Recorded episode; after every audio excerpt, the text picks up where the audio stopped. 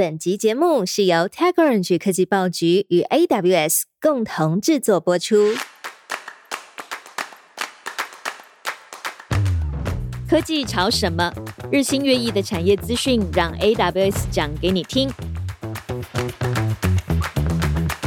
邀请到各产业权威专家与云端技术伙伴，探索时下最热门的科技话题。透过访谈和议题讨论，带你一同挖掘科技圈的最新趋势，探索科技的未来，掌握数位转型二点零。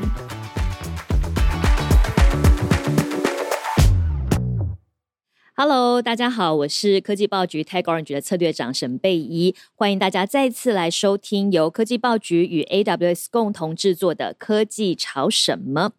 我们今天要来聊的主题是机器人。说到机器人，其实这半年哦，AI 真的是发展飞快，也因为它的这个快速的发展，其实超越了大家的想象。本来很多技术，大家以为也许还要好几年才可以做得到，瞬间大家发现，哇，很多 AI 其实。会比大家想象的更快，会不会互动更多的机器人，也有可能会提早发生呢？所以，我们今天的主题就要来聊机器人。那我们今天请到的这个来宾呢，是在台湾很厉害的哦。他不只是做机器人，而且他可以让你克制专属于你独一无二的机器人。不管是你是家用 C 端的，或者是你是 B 端的场景，你都可以克制出你独一无二的机器人，而且价格非常的亲民，不到一只手机的价格就可以拥有的。我们邀请的来宾第一位就是女娲机器人的网络资讯处副总张志杰 Daniel。Hello，大家好，我是 Daniel。好，我们第二位来宾呢是 AWS 的业务开发经理王威迪 Danny。哎，你好，我是 Danny。好，我们今天还有第三位来宾，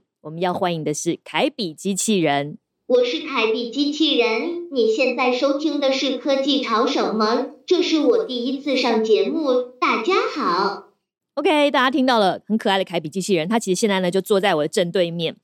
大家用听的可能听不到，但是呢，哎，我们也有影像版，我们会有 shorts，所以大家可以去看。我现在的座位正对面有三位来宾，除了 Danny 跟 Daniel 之外，有一个很可爱的，戴了一个猫耳朵，然后有很咕溜咕溜的表情的凯比机器人，就坐在我正对面。我们今天就要来聊机器人啊！机器人其实有很多的想象，像这个凯比是一个很可爱的，有表情的，有两只很可爱的手，没有脚。我们在电影里面。看了各式各样的机器人，我们讲古早一点的，比如说在电影里面我们看到了机器战警，或者是《霹雳游侠》里麦克里面的火计。我讲这个火计，好像旁边很多人面无表情。到底是谁？完全没听过。以我这个年纪哈，你你没听过吗？更近代好了，比如说《大英雄天团》里面的杯面。所以其实机器人有各式各样的形体。然后我们在电影里面都看到了很多多元的功能，像刚刚讲杯面，它就是一个照护型机器人。那如果是火计，它可能就是一个陪你出生入死的一个好伙伴。所以我想先来问 Daniel，你们是做女娲机器人吗？在你们的想象当中，这个机器人它到底的范畴是什么？为什么你们会选择了一个这样的人形作为机器人？非常谢谢贝姨的提问哦。那我自己是还蛮开心，能有这个机会，能跟大家介绍一下那个机器人。因为其实机器人什么原理大家不知道，但是你会觉得他们很可爱或者很厉害，还有很恐怖啊。对，很恐怖。因为你刚刚有提到那个机器战警，严格说起来，它不是真的机器人诶，因为 它其实是一个人再加上机器骨骼，所以其实。半兽人 不是半兽 半机器人，对它其实比较偏向是半人半机器人，所以我们通常会有一个科技上有一个定义啊，它叫赛博格。哦，对对对，钢铁人也算喽。对，但是钢铁人他也比较特别啊，因为钢铁人他就穿在身上的时候是赛博格，脱下来自己可以去打来打去的又算机器人。哦，对对对，比较老一辈就是我们这 这种比较老一点的记忆，李麦克火计。那火计它也算机器人吗？其实我们都知道它可能是一台车子，但是它超强，所以我自己会把它定义，它可能比较像是有 AGI，就是通用人工智能的自驾车。可是这台智能车又很奇怪哦，它在我们目前现阶段大家对于这种智能车的产品定义来讲，它其实是超越了 Level Five 等级。什么叫做超越？就是我们通常叫 Level Five，就是指说。它可以安全的带你到任何一个地形跟场域。嗯可，是火计严格说起来，它可以带你到任何地方，甚至是火堆里面啦，就是不安全的。对它其实不是很安全，在现在的法规上，它是不能够上路。对它不能上路。对，没错，我可以提一些在其他的案例好了，比如说像是威尔史密斯的那种机械公敌，它是一个开窍的，就是有通用人工智能的一台机器人。可是它打破了什么？它打破我们在机器人界的叫做阿西莫夫三定律，就是嗯它不能伤害人的这种原则，它伤害了人，可是它最终的目标却是救人类。对对对，那这个也是很特别。那或者是说，诶，像大家比较知道那种很危险的场景，大家就是想要毁灭人类的，比如像《魔鬼终结者》的天王啊，或者是像一些《复仇者联盟》里面的奥创，都是大家所耳熟能详的机器人。那他们有一个比较共同的特色。大部分都是具有人形。那为什么会具有人形？因为对于我们来讲，就是人跟人之间来讲，那个人形其实是比较好理解的。我们其实有一个，就是在我们机器人的这个领域里面啊，有一个叫做恐怖谷理论。你如果做的很像人，但又不太像人，我们会觉得它很恐怖。对，除非你真的是做的超级像人，而且他很能力超强，你可能才会超越那个人的那个领域的那个界限。对于我们所想象的这种人形机器人啊，它的更好的一环，其实是来自于我们会觉得它好像是真的跟人跟人之间的一个就是相处跟对话。所以我要创造我们当初在思考要创造机器人这件事情的时候，其实的确我们就是以人形来作为一个概念。因为我们也希望是能够像这样子的一个跟大家共同语言、共同背后逻辑，我们希望是能够让人跟机器人之间能够有一个更好的一个沟通模式，所以我们希望的是用一个比较良好的载体，作为一个人跟机器人的一个对话。嗯，大家可能不知道为什么我们要叫女娲，就是女娲创造。其实我们当初跟这些作者一样，我们有一个很浪漫的幻想。我们女娲是创造人类啊，女娲造人。那我们女娲创造就是要制造机器人，所以我们其实一直在抱有这样子的浪漫幻想，去制造一台可以属于大家自己拥有的一个机器人。那这就是我们当初为什么想要制造机器人的一个使命跟目的这。样说，你们叫女娲创造其实是很有野心的耶，你们是要造人的。哎，对，好，那说到机器人，刚刚讲了各式各样电影里面的可能的形态，好的、坏的。那 Danny，是哪个机器人是让你最印象深刻，或你梦想要拥有的？身为一个新生代哈，这个 八年级生九零后的这个新生代啦，那刚刚提到这些电影，基本上我都没有看过。对好是 让我想到一个机器人啊，其实我会想到我小时候，我小的时候回家都会锁定这个八大电视台看我们的这个哆啦 A 梦的这个节目啦。你的年代是哆啦 A 梦还是小叮我？的年代绝对是哆啦 A 梦啦，对，没有什么好怀疑的。这样，我们现在在这个云端厂商工作，都会接触到很多 AI 的这些不同的应用嘛。那我开始会去想说，那小时候这个哆啦 A 梦藤子 F 不二雄这个作者，他创造了哆啦 A 梦的时候，那到底有哪些东西是真的有实现在我们的生活当中？对对对，有没有什么产品是真的是哎，他以前说的事情现在实现了？它有一个东西很有趣，叫做旅行照相机。哦，嗯它就是大雄唬烂他朋友，说他去月球旅行过，他就用这个照相机拍了他跟月球的一个合照，这样。那我这个人是比较真诚一点的，我觉得对待朋友不要说谎，这样。但是呢，现在这个 AI 的这个技术那么发达的情况之下，这个 AI 产图 AIGC 哦，就是说 AI 去生成图片的这个技术，其实越来越成熟了。对，这个现在完全就已经实现了。没错，所以你在各种场合，不管是网络上面、电视上面，甚至语音合成、声音这个东西，都是可以靠 AI 去做成的。所以这种东西其实呢，藤子 F 不二雄在好几年前、十几年前、二十几年前所画出来的东西，现在其实慢慢实现了。我那天看到有一个部落客就说啊，好不容易疫情解封了，去冲绳玩，可是居然没有蓝天。没关系，我 P 了一个蓝天给大家看，超自然的，就一点都不会觉得好懊悔说啊，怎么大老远跑去没有蓝天？对他，就自己直接把它修成一个很自然的蓝天没。错，没错。所以这种技术其实以前靠 Photoshop 嘛，现在不用，我只要用我的文字的指令把它打上去，它就可以生成这样的一个东西出来。所以其实我觉得它就是一个科技进步的一个产物啦。那举另外一个例子好了，其实哆啦 A 梦有另外东西叫做这个室内的旅行机。嗯，哦，又是这个大雄想要出怪点子，他想要在他家里滑雪哦，赏雪，那他就叫哆啦 A 梦用这个室内旅行机去把他的这个室内空间制造这个雪景出来。哦，那我真的是一个比较真诚的人呐、不会叫我的朋友帮我做这些有的没有的事情。但是呢，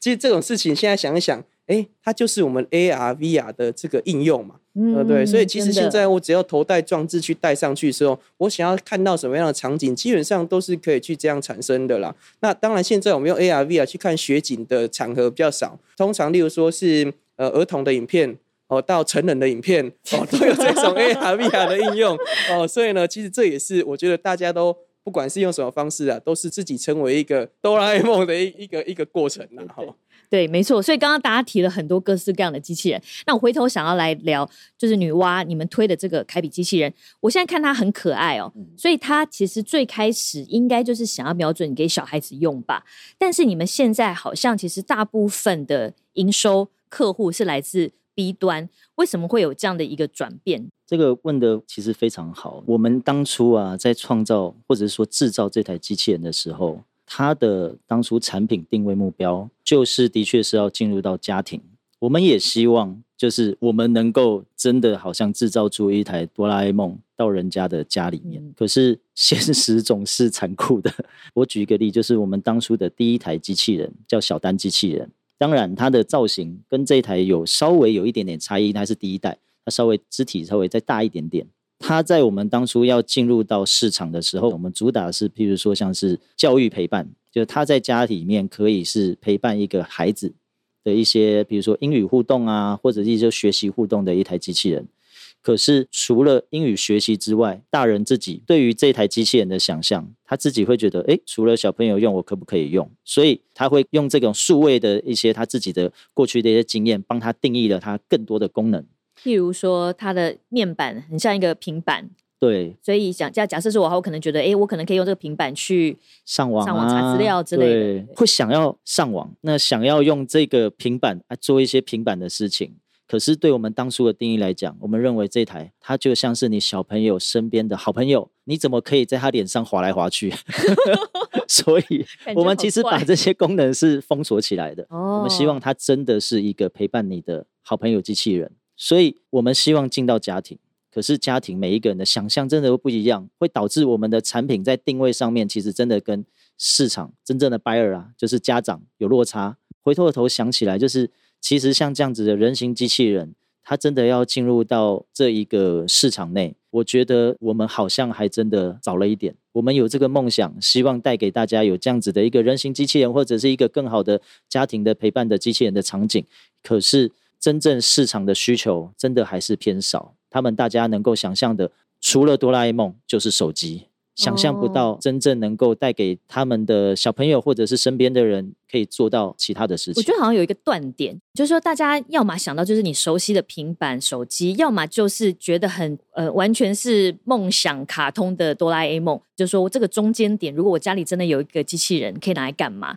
大家是缺乏想象的。可是因为你们那时候是二零一六，所以在家用的这一块其实推展的是比较没有那么顺利的，可是反而在 B 端有了很多很好的成果，譬如说像是教育的领域，对不对？嗯，是的，因为其实我是觉得还蛮幸运的啦，就是我们在进入到 C 端市场的时候，C 端市场虽然我们自己觉得好像推不太动，变成我们自己还要去教育消费者，你应该要怎么去使用机器人，但是我们却有另外一些客户，他们在他们的商业场域里面，他们反而能够想象到这台机器人可以做到什么样的地步，因为我们一开始的定位其实也是教育陪伴嘛。所以，我们一开始我们把很多很多的内容资源都放在教育场景里面，也因此啊，就是有很多的教育业者，或者是学校，或者是一些相关的补教业者啊，都来找我们，跟我们说这一个产品，它其实在教育或者是在学校会非常的适合。那也因此，我们在整个教育的市场，我们就做了还蛮多心力的啦，就是配合的这些的，像是老师啊，或者是教授啊，他们提什么需求，我们就尽量去满足。你有提到教授，就是说一般看这个样子，大家想到可能都是适合幼稚园，比如像我儿子六岁，我觉得哎、诶这可能很适合他。可你刚刚讲教授，意思是说他其实也进到了这种高等教育里面嘛，他是可以怎么样来应用？对，一开始啊，就是应该说我们的产品定位的确是比较中低年级或者是幼儿园这种的相对教育程度比较低的这个年龄层的一个市场。但是因为它外形太可爱了，所以其实它不管你到哪个年龄层，大家都觉得还蛮有趣的。对，大部分我们属于是教授类、教授等级的，那他们通常是把它拿来作为一个实验或者是研究用途，研究什么人类心理学或者是。一些其他的他们研究的领域的场景，比如说老人照护，或者说健康照护，甚至是他们把它当成是师资培训的一个设备，也就比如说师范，我们有很多师范体系的学校或者是老师教授，他们把它拿来作为他们教他们的学生，将来就是别人的老师嘛，嗯，他们就是教他们如何使用这些机器人，将来去教育这些小孩子。OK，所以也自然而然，我们的机器人虽然在居家场景。它其实并没有达到我们自己想象中的那个能够进到家庭，可是我们却得到了一个蛮有趣的一个反馈或者是一个情境，就是我们的机器人却有机会成为就是这些小朋友人生中第一台他接触到的机器人，我觉得是蛮有趣的。那除了教育之外，照护是不是另外一个很主要的领域？因为就像你刚刚讲嘛，因为它外形可爱，所以除了小朋友喜欢之外，可能年长的人他也会需要跟人互动，比如说他可能是。需要被照顾，还是说，呃，他是给他心灵上的一些抚慰等等？对，没错。其实对我们来讲，照护这件事情啊，它的本质也是人跟人之间的互动层面，其实是非常多的。那我们都知道，就是人口高龄化，那变成其实这些老人可能呃生的小孩不多，他们平常没办法去陪伴这些老人，所以我们的机器人其实有一种层面，它是在替代了这些子女。去能够达到你说照护也好，或者是跟这些老人沟通，让他有一个心灵慰藉的一个目的。像我们其实，在韩国有个客户，他一个例子，他们叫呃 Wonderful Platform，就主打他们是一个那个高龄照护的一套系统。那他们是拿我们的机身，但是也放他们的内容。老人他们其实很需要被陪伴，而且会需要一些其他的科技设备能够帮忙监控他们的一些生理的数值啊，或者什么，那就透过。机器人在平常可能除了跟他对话之外，可能还包含跟一些 IOT 的设备去做 sensor 的检测啊，或者是连接，这样就可以知道这个老人他到底现在安全不安全，对对，然后健康到底好或不好。对，那我们也有其他的场景，像我们因为政府有推长照或长照二点零，那其实有很多很多的补助预算，他们会拨到我们的，比如说县市，那他们可能会有一些老人照护点啊，或者是甚至是这种日照中心。那像这种是属于团体型的一些老人，他们会需要有人去带活动，那机器人就很适合，因为它长得很可爱，那他们就跟他做一些互动啊，跳舞啊，对对对对对，甚至是带他们代操哦，对对，就是带他们代操，然后做一些那个附件运动，甚至是智力上的附件。那机器人是一个很好能够协助他，慢慢的有点像是附件啦，就是我们多出一些题目，这些题目其实是来自于一些教授或者是一些。呃，国际学者他们有研究出的一些方法，能够帮他们恢复，或者是说尽量延缓他们老化的这些能力。那所以说，这台机器人它就会变成在这种场域就会有这种用途。嗯，是不是还有商用这个场域，也是你们现在三大领域中其一个？对对对，没错。商用的话，呃，一般来讲，我们的机器人因为它是放在桌上型比较小只的，就是开笔机器人，所以其实它还蛮适合放在一些店头。作为接待的目的也好，作为销售或者是展示，其实都可以。像我们最近跟日本的一个叫 Water Stand，它是一个饮水机公司，他们尽量少去用这种瓶装水，尽量是用饮水机。他们就把我们的机器人订了几千台，放在就是日本各大的那种零售店，然后这样子的展示是可以当做是他们的就是环保大使，推广他们的理念。我想特别强调一点哦，就是说。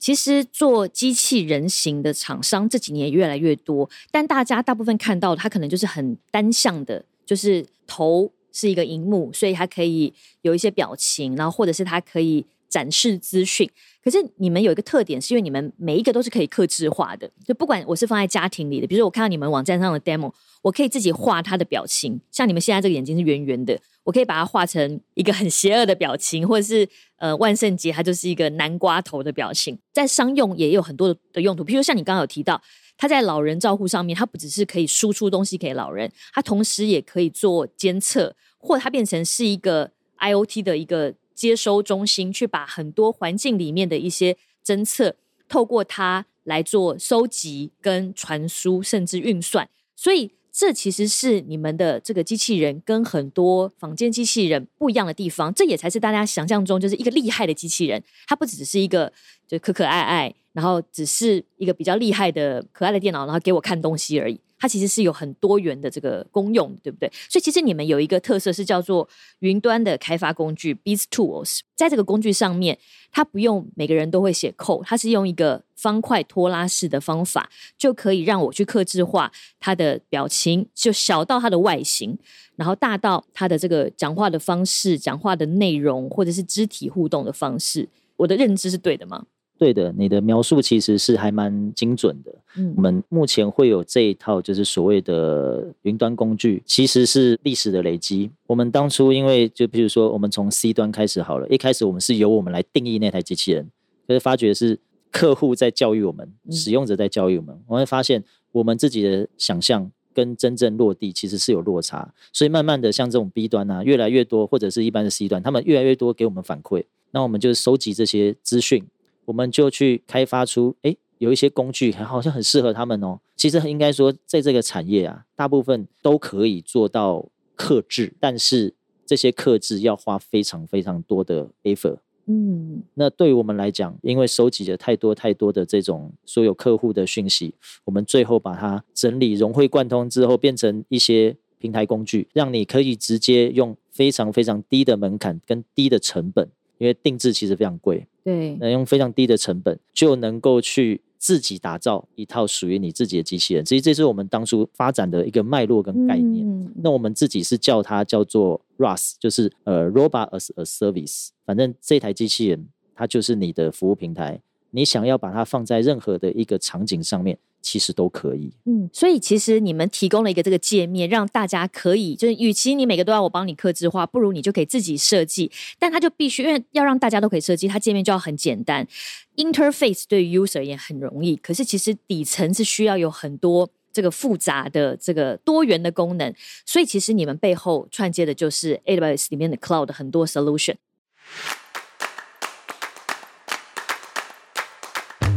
我是凯蒂机器人，你现在收听的是科技潮手》吗？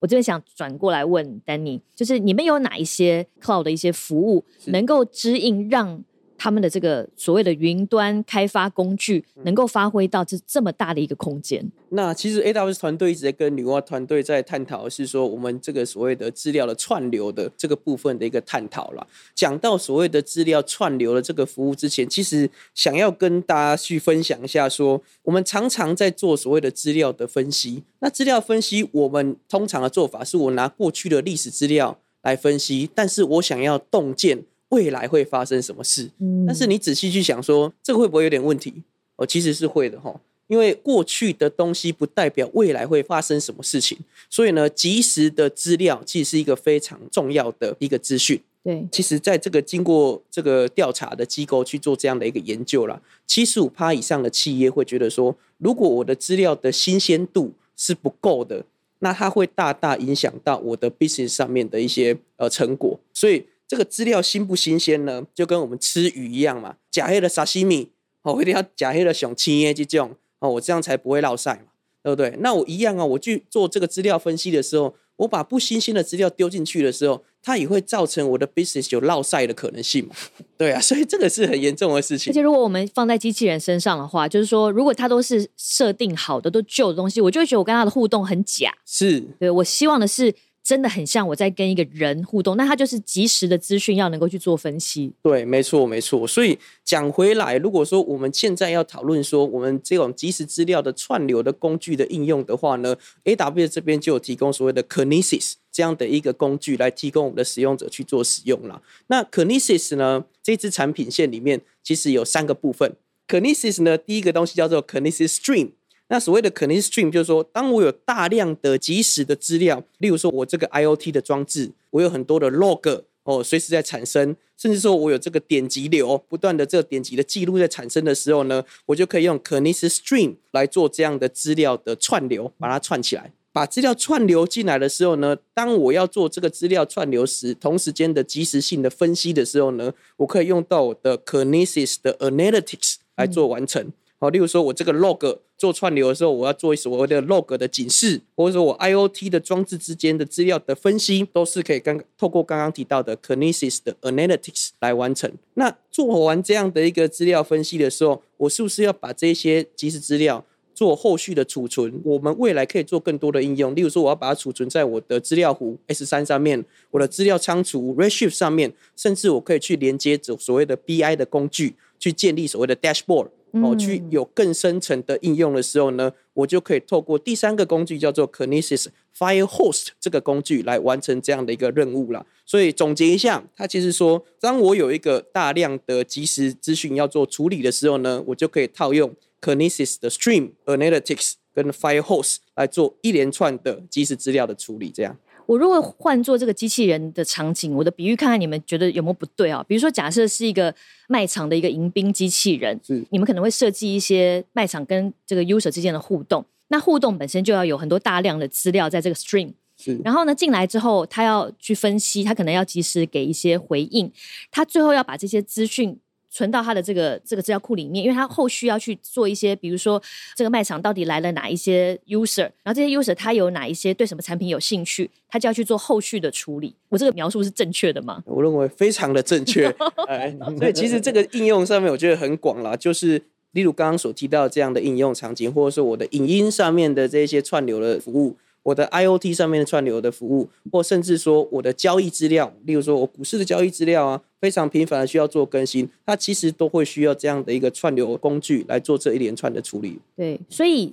除了像机器人这种产业之外，还有哪一些行业其实是很适合你们这个工具？就是刚刚有提到的，你说像你刚刚讲 股市啊、影音啊、IOT 啊，或是说交易频繁的这种资料资料上面的交换，这个其实都是。一个非常好的应用，这样了。那我再回头来问一下那个女娲，在什么样的契机点让你们会选择去用 AWS？是碰到了什么痛点吗？还是怎么样？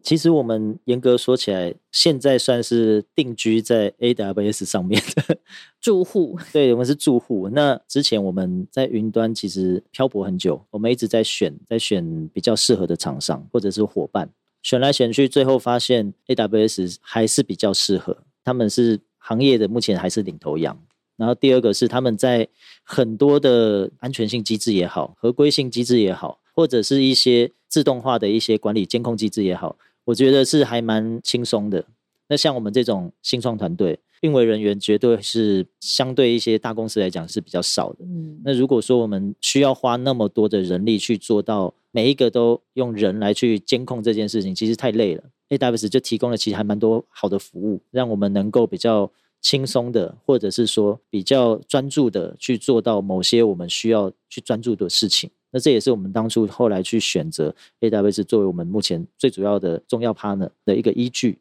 那回到刚刚也有说嘛，就是那个 Kinesis。那其实我这边也举一个蛮有趣的例子啊，就是刚刚前面有提到诶，WaterStand 这个例子，WaterStand 啊，因为他们的机器人会放在各种无人店的场景，你把它想象成那个机器人就插在某一个门店，二十四小时不会关机，然后就一直放在那边，没有人去管它。对。那这时候他们要怎么去管理他们上千台的这种机器人？那这时候我们就需要一个非常专业而且及时性的一个 dashboard。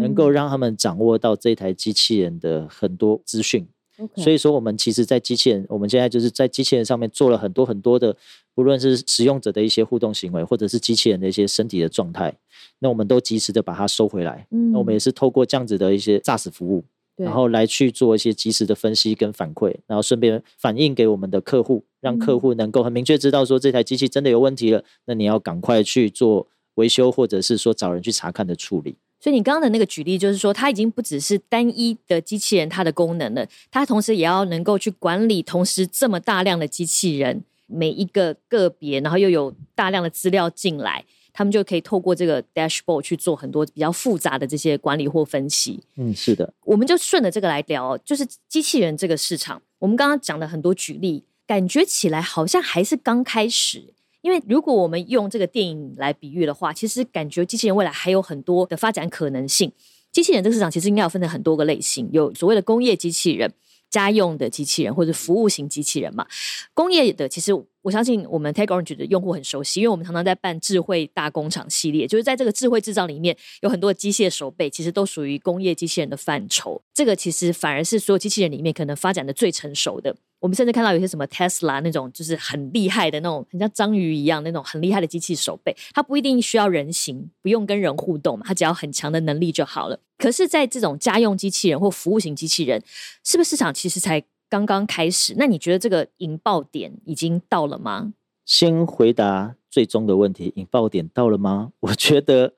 好像有看到那个端倪，有一点曙光了。对，有一点曙光。呃，我这边分享一个数据啊，我们先看看那个市场的目前的境况好了。以服务型机器人来讲，比如说以国际机构 Emergent Research，它有去预估整个服务型机器人的产值，在目前就是在去年已经达到了五十亿美元的产值。嗯，然后它预估会到二零三二年都能够至少会有百分之二十以上。的成长率，嗯，也就是说，机器人的这个整个市场，其实现在是的确是开始慢慢的活络了。其实百分之二十还是不算多啊，因为其实它应该市场还才刚开始，哎，对不对？比如说，假设我们以餐厅好了，我就在台湾就很少数的餐厅看到里面是有机器人帮忙送餐或什么，或者是门口迎宾，那表示它其实还有一个很大的空间。那是不是，比如像现在缺工问题很严重？很可能很多店家找不到店员，那因为少子化嘛，那接下来是不是直接可以用机器人来变成店员？对，没错，就是其实这也是我们现在正在发展的一个领域啦，就是我们的小型机器人，它在 B 端就是服务型，就是服务人群的这件事情，它也做得蛮好的。嗯，这的确就像是贝姨讲到的，最主要还是缺工的问题。然后还有就是像之前那个 COVID nineteen。那因为要人跟人之间的接触尽量减少比较好，所以说会变成这种服务啊、餐饮啊、观光啊这种，他们都会尽量的让机器人能够去取代人力。嗯，那也因此我们公司其实在这一方面，就是服务型机器人方面，目前也是琢磨比较深。所以其实回到我们刚刚最前面讲的。接下来其实是打开大家想象的时候，因为大家过去是因为可能接受度还不那么高，或者是技术还没有那么成熟。比如说，大家以前就没有办法想象，现在真正的机器人已经可以跟我们做到这么多互动，然后它可以回应我们讲话，而且是很 make sense 的对话。然后或者是他在外面走路不会撞到人，这些过去大家觉得好好像似乎还遥不可及，但现在其实大家都知道技术上已经足够成熟了。接下来只是怎么发挥我们的想象力，把它兜起来，真的应用在各个场景里面。那回到 AWS，你们协助了这么多的客户，跟客户站在一起，你们怎么看这个未来的可能的发生？刚好可以趁这个机会来分享一下，就是说我们的客户有很多的利用 AWS 建立很多新颖的 solution。哦，不管它是机器人相关、AI 相关，或是各式各样的应用，它其实都是结合 AWS 的技术去创造出来的。那这个部分其实就回归到说，AWS 今年在我们的总部台湾的总部有创立一个 Innovation Center，嗯，哦，这个地方来做一个展示啦。那展示的就是我们 AWS 本身的一些现有的解决方案及我们这些客户的它创新的产品这样。那其实女娲就是在我们 Innovation Center 里面的其中一员了。那为什么我们会觉得说很荣幸能够邀请女娲成为 Innovation 里面其中一员？其实这个回归到我本人来讲好了哈。小时候啊，除了幻想说在 AWS 工作之外啊，啊，其实我就是想要做一个教育工作者这样然后那今天真的很幸运呐，能够有跟女娲合作的机会。那女娲其实在这个教育市场。这个所谓的中小学教育市场，其实已经是首屈一指的这样的一个厂商了。嗯，那随着这个 AI 的这个风潮来说呢，现在不止中小学有有机会接触到所谓的机器人之外，那我们的这个所谓的高中、大学的这些学生或是老师们，其实都很必然的要去接触到这些 AI 的应用了。这个女娲的这个机器人哦，例如说我机器人跟人之间的一个互动对话，它其实背后就是利用 AI 的这种大型语言模型去产生的。对对，那我们就可以利用这个方式，让更多的中学的、大学的或是高等教育的这些学生去接触到这个部分。不管它是用云端的，它是用机器人方式去呈现，这我觉得都是一个非常好的一个方式。这样了。对对，那。例如说女娲的所谓的 No Code 的这种城市编写的软体，那其实呢，它也是针对例如说非资工系的学生，可以利用这样的一个城市编写软体来达到各个产业上面的应用，不管是特教系、护理系，甚至餐饮学院哦，这些学生都可以利用这样一个科技的力量去达成它。这所谓不同行业上各式各样的应用，这样了。那所谓的教育这个部分呢，其实 AWS 本身有所谓的 education 的这个策略的团队。那我们这个策略团队，它最终的目的其实也是要把所谓的云端的这块东西，把它扩展到高中大学生。他们的这个教育的场景，让他们未来有更多的机会去使用到云端的技术，来达成他们想要做到的事情。这个跟女娲的这个理念其实是不谋而合的。嗯，哦，不管是我要去推广云端的教育、AI 相关的、machine learning 相关的，或是说我在云端应用的场景，这些不同行业上面需要解决的痛点，这个都是我们跟 AWS 跟女娲这边共同想要去达成的一个方向了。所以我觉得这个就是我们在。整个合作上面非常荣幸能够有达到的一个共同的目的，这样透过 AWS 合作伙伴哦，其实可以让我们看到很多未来技术的可能性，是对。所以这里工商服务一下，刚刚你提到的这个台湾新成立的 Innovation Center，其实是很开放给很多人可以去参观的。所以呢，如果你已经是 AWS 的客户了，你们可以联络你的客户经理。请他可以帮你们安排去参观这个 Innovation Center，或者是如果您是一般的民众，如果也想了解的话，可以上网到他们的网站填写资料，可能会收到一些导览的资讯，可以更进一步的了解，包含了呃像女娲机器人的更进一步的一些介绍说明。或者是一些未来的可能性，还有 AWS 其他的这些很创新的客户们，到底让未来的科技有哪一些新的演进？那他们又运用了 AWS 的哪些 Cloud 技术，可以让他们快速节省成本的做到这一些高效能？好，那相关的资讯我们也会放在我们节目的资讯栏。今天非常感谢两位的分享，让我们对于未来又多了更多的想象，很期待。未来的世界虽然其实有一点点害怕，我觉得机器人未来的发展还是会令我有一点点小小的恐惧。但是呢，我们如何善用它？就像现在大家讲生成式 AI，你与其害怕它取代你的工作，不如你要好好的利用它，对不对？所以我们要如何好好的利用这些未来的机器人，变成帮助我们的工作，帮助我们照护，帮助我们销售。这个未来很值得大家的期待。好，非常感谢今天两位的参加。如果您喜欢本期节目，请别忘了给我们五星好评。有任何对节目的建议与感想，也欢迎留言给我们哦。谢谢大家，我们下次见。好，谢谢，谢谢，拜拜拜。